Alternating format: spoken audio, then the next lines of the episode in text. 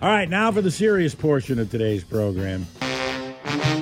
The calls you are about to hear are true. Yes, sir. Really? Yes, sir. No, really.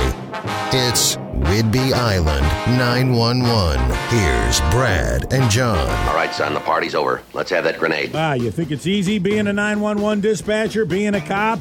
Here come the 911 calls from Whidbey Island Monday, January 15th, 8:30 p.m. Midway Boulevard. 911 caller says, "Just letting you know, I took a dumpster."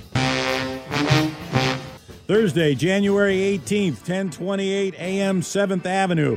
911 caller says, The neighbor won't stop jumping.